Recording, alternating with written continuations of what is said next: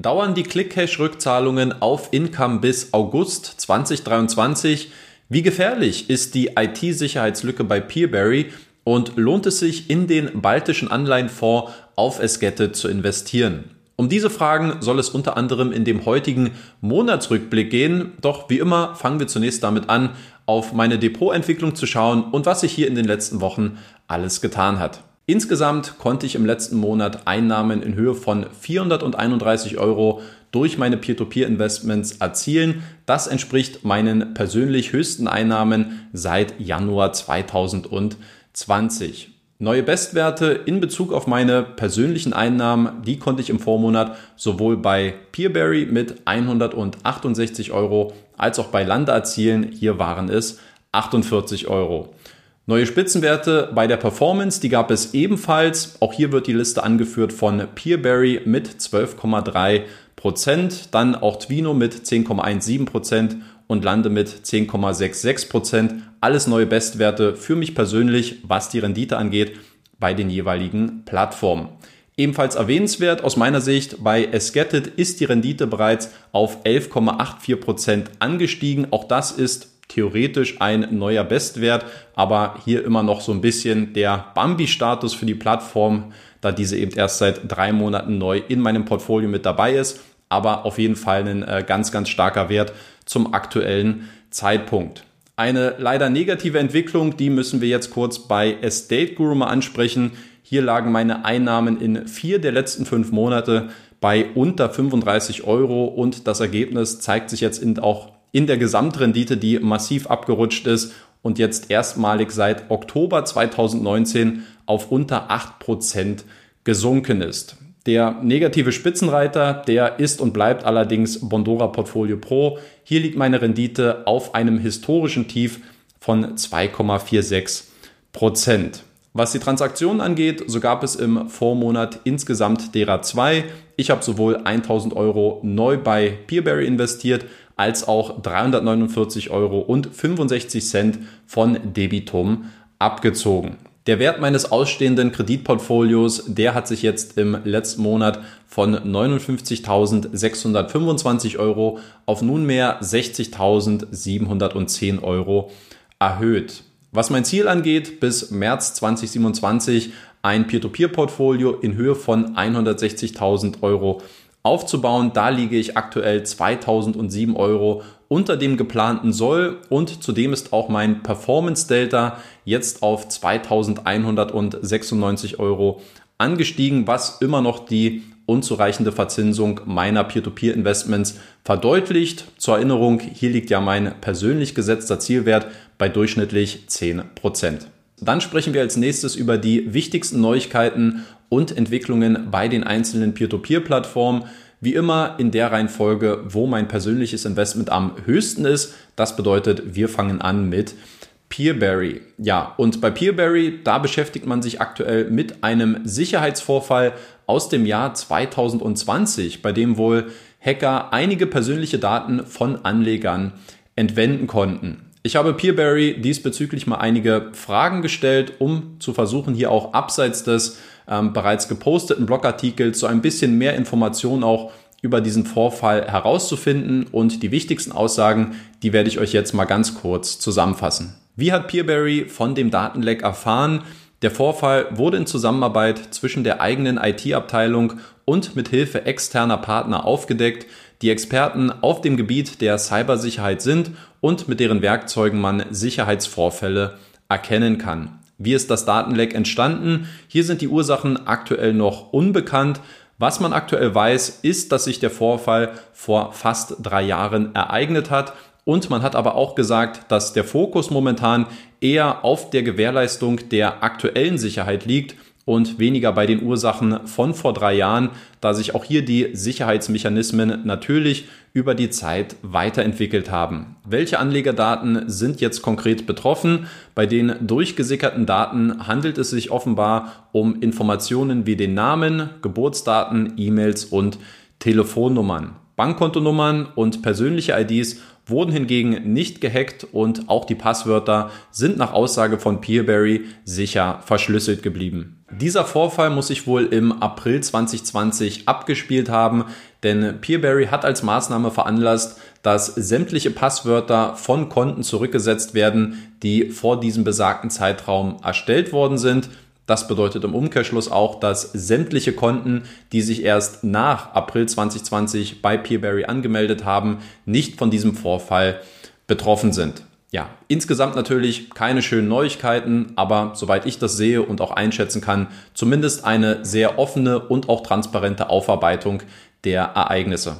Dann schauen wir als nächstes auf Bondora, wo man im November nur 14,1 Millionen Euro an Krediten neu finanziert hat. Auf der einen Seite kann man jetzt natürlich sagen, dass das eine gewisse Konstanz ausstrahlt. Auf der anderen Seite kann man das aber auch als Stillstand und Rückschritt interpretieren. Persönlich sehe ich das Glas in diesem Fall eher halb leer, speziell wenn man sich auch den historischen Vergleich zu den Vorjahresquartalen ansieht, speziell 2019 und 2021. Die Frage, die hier eigentlich aus meiner Sicht so ein bisschen im Raum steht, ist, ob es sich dabei immer noch um ein Angebots- oder vielleicht sogar mittlerweile schon um ein Nachfrageproblem handelt. Denn ich muss ganz ehrlich sagen, ich finde es mittlerweile nicht mehr ausgeschlossen, dass Bondora aufgrund der vielfältigen Maßnahmen, die man jetzt rund um das Kernprodukt Go and Grow in diesem Jahr durchgeführt hat, dass das mittlerweile eben auch auf eine sinkende Nachfrage von Investorenseite trifft.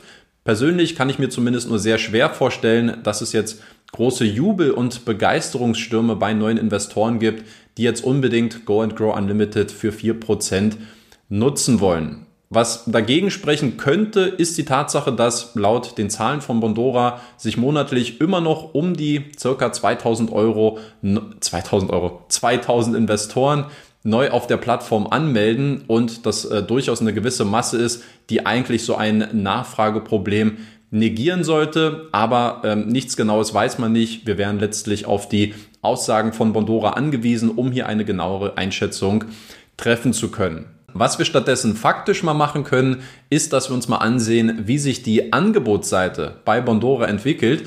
Und diesbezüglich gab es erst vor kurzem eine sehr interessante Mitteilung auf dem hauseigenen Bondora-Blog, wo man nämlich mitgeteilt hat, dass man im November keine neuen Kredite in den Niederlanden finanziert hat. Ich möchte das Ganze mal kurz zitieren.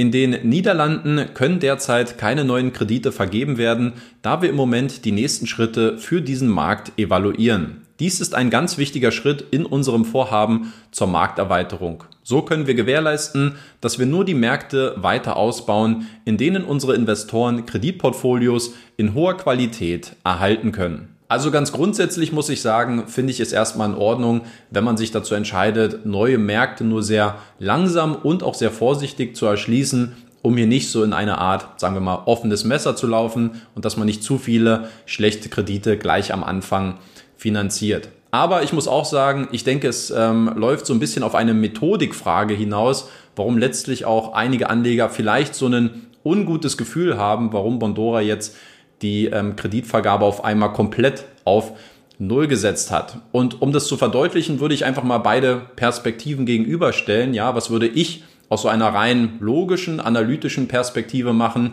und was hat letztlich Bondora gemacht? Ich persönlich, ich hätte ganz klar gesagt, ähnlich wie Bondora auch wahrscheinlich herangegangen ist, wir testen den neuen Markt erstmal sehr klein, ähm, finanzieren die ersten Kredite, überwachen sehr stringent die Performance, schauen, welche Entwicklungen es hier in den ersten Wochen und Monaten gibt. Und wenn sich dann ähm, die entsprechenden Zahlen als gut erweisen, würde ich versuchen, nach und nach zu wachsen, das Kreditangebot dann auch ähm, zu skalieren und entsprechend größer zu werden und mehr Marktanteile auch dann zu übernehmen. Das wäre mein rein logischer Ansatz. Und eine Sache, die mir ganz wichtig wäre, ist der Faktor Kontinuität, weil ich natürlich auch so eine gewisse Saisonalität, die es womöglich gibt, ähm, ausschließen möchte und um auch zu schauen, wenn wir jetzt Kredite in diesem Monat ähm, unter den Parametern vergeben, wie entwickeln die sich dann in den nächsten Wochen im weiteren Verlauf? Und dass man einfach eine größere ähm, Datensammlung dann auch über den Zeitverlauf bekommt, dass man weiß, wir haben entsprechende Anpassungen vorgenommen, Daraus ähm, leiten sich jetzt womöglich folgende Ergebnisse in den nächsten Wochen ab und dass man dadurch einfach ein besseres Bild davon bekommt, wie man mit der Anpassung bestimmter Parameter auch ein besseres Kreditergebnis bei den Rückzahlungen erzielen kann. Und was Bondora jetzt letztlich gemacht hat, ist, dass sie, ich glaube, es war nur in der letzten Septemberwoche, ähm, wo sie 2000, 200.000 Euro investiert haben oder finanziert haben. Jetzt im Oktober sind nochmal 600.000 Euro hinzugekommen. Man weiß jetzt nicht genau, in welchem Zeitraum im Oktober, aber sagen wir mal, es hat sich jetzt über den gesamten Monat erstreckt und im November steht man jetzt bei 0 Euro an finanzierten Krediten. Und man hat jetzt also das Motto ausgerufen, wir warten jetzt erstmal die Ergebnisse ab. Wir haben jetzt vier, fünf Wochen ähm, Kredite finanziert. Jetzt schauen wir erstmal, wie sich diese entwickeln. Und jetzt hat man natürlich so ein bisschen die, die Annahme, gehen wir jetzt mal davon aus, die Kredite haben sich wirklich gut entwickelt und man merkt, hey, das läuft wirklich gut mit den Rückzahlungen, würde Bondora dann im November aufhören, neue Kredite zu finanzieren? Ich glaube eher nicht und genau das, diese Annahme, diese Hypothese hinterlässt gerade auch so ein bisschen ein leicht ungutes Gefühl, dass Bondora hier womöglich nicht die besten Zahlen jetzt in den ersten Wochen in den Niederlanden vorweisen konnte. Dann sind wir als nächstes bei Estate Guru angekommen wo man ebenfalls ein bisschen den eigenen Erwartungen hinterherläuft. Im November sind nur 13,1 Millionen Euro an Krediten neu finanziert worden. Das entspricht dem zweitniedrigsten Wert in 2022. Und auch im Jahrestrend wird Estate Guru nicht mehr die Zahlen des Vorjahres erreichen können. Dafür müsste man jetzt allein im Dezember mehr als 33 Millionen Euro finanzieren, um noch auf das Niveau des Vorjahres zu kommen. Auf der anderen Seite verschlechtert sich auch die Performance des Kreditportfolios von Woche zu Woche. Am 15. Dezember lag der Anteil der sich im Rückgewinnungsprozess befindlichen Kredite schon bei 13,18 Prozent, teilweise eingeholte Kredite mit berücksichtigt. Und das entspricht dem schlechtesten Wert, seit die Plattform damit begonnen hat, die Performance des Kreditportfolios öffentlich zu teilen. Kommen wir zur Abwechslung mal auf erfreuliche Nachrichten zu sprechen, denn bei der Agrarplattform Lande hat man jetzt vor kurzem die Crowdfunding-Kampagne auf Seedblink erfolgreich beendet. Insgesamt haben sich Privatanleger Eigenkapitalanteile in Höhe von 245.000 Euro gesichert, wodurch das Unternehmen zusammen mit der vorherigen Venture Capital Runde um die 550.000 Euro eingesammelt hat. Dem Wachstumskurs und der Expansion in 2023 sollte also nichts mehr im Weg stehen. Wer sich etwas ausführlicher mit Lande beschäftigen will, in der letzten Woche habe ich ein Video mit den wichtigsten Entwicklungen der Plattform in den letzten zwölf Monaten veröffentlicht. Dann sind wir als nächstes bei Income Marketplace angekommen und hier schauen wir mal auf einige Neuigkeiten bezüglich der Rückzahlungen des brasilianischen Kreditgebers ClickCash. Hier hat die Plattform vor einiger Zeit ein neues Update auf Telegram gepostet. Fangen wir mit den guten Neuigkeiten an. Man befindet sich offenbar immer noch in einem aktiven Dialog mit dem Kreditgeber, um die Situation zu lösen. ClickCash scheint also weiter daran interessiert zu sein, die vertraglichen Verpflichtungen zu erfüllen. Um das zu gewährleisten, hat man jetzt ein paar zielgerichtete Maßnahmen eingeleitet, zum einen werden sämtliche Rückzahlungen aus dem Kreditportfolio nun direkt an Income fließen. Zum anderen hat man jetzt auch einen Rückzahlungsplan ausgearbeitet, welcher zweimonatliche Rückzahlungen vorsieht. Nun zu den etwas weniger prickelnden Neuigkeiten, denn gemäß der aktuellen Vereinbarung soll es bis August 2023 dauern, bis die restlichen circa 180.000 Euro zurückgezahlt werden. Das Problem liegt nach Aussage von Income darin, dass der Cashflow aus dem verpfändeten Kreditportfolio nur bei circa 50.000 Euro liegt und sich damit deutlich unter dem vereinbarten Niveau befindet. Das lässt jetzt natürlich die Frage offen, warum Income die Überwachung der Pfandrechte nicht deutlich stringenter nachverfolgt hat, wodurch man frühzeitig auf dieses Problem aufmerksam geworden wäre. Und da muss ich auch ganz ehrlich sagen, von einer Plattform, die sich das Thema Sicherheit so sehr auf die Fahne geschrieben hat wie Income, hätte ich mir auf jeden Fall deutlich mehr erwartet. Und man kann jetzt nur hoffen, dass man hier mit einem blauen Auge davonkommt, dass Income die richtigen Lehren aus dieser Situation und aus dieser Entwicklung ziehen kann, bevor in Zukunft vielleicht deutlich größere Anlegersummen in Gefahr sind. Und zum Abschluss sprechen wir auch noch ganz kurz über Esketit, wo man jetzt zuletzt angekündigt hat, dass man einen baltischen Anleihenfonds zum Investieren auf der Plattform anbieten will. Eine kurze Übersicht zu den Rahmenbedingungen. Mit dem Fonds soll eine jährliche Bruttorendite von mindestens 8% erzielt werden. Es gibt eine vierteljährliche Ausschüttung. Der Mindestanlagebetrag liegt bei 1000 Euro. Es gibt eine jährliche Verwaltungsgebühr von einem Prozent plus 10% Provision aus Gewinnen und die Laufzeit soll bei fünf Jahren liegen und somit bis Ende 2027 gehen. Besonders attraktiv ist diese Option natürlich aufgrund des geringen Mindestanlagebetrags von nur 1000 Euro. Wer sonst in Anleihen investieren will, der muss eher in Richtung 25.000 bis 100.000 Euro gehen. Also diese vergleichsweise geringe Einstiegshürde und Einstiegsbarriere könnte durchaus ein attraktives Argument für viele Anleger sein, die gerne auch mal in Anleihen investieren wollen. Ich habe Esgetted auch mal zu ein paar Details ähm, zu diesem Anleihenfonds befragt und da einige interessante Informationen auch erhalten unter anderem hat es Gettet ja eine Umfrage mal zu diesem Thema gestartet und da war das Feedback wohl, dass circa 60 Prozent der Teilnehmer gesagt hätten, dass sie Interesse an so einem Anleihenfonds hätten und dass man vor allem auch circa eine halbe Million Euro an Geldern ungefähr zusammen äh, bekommen würde.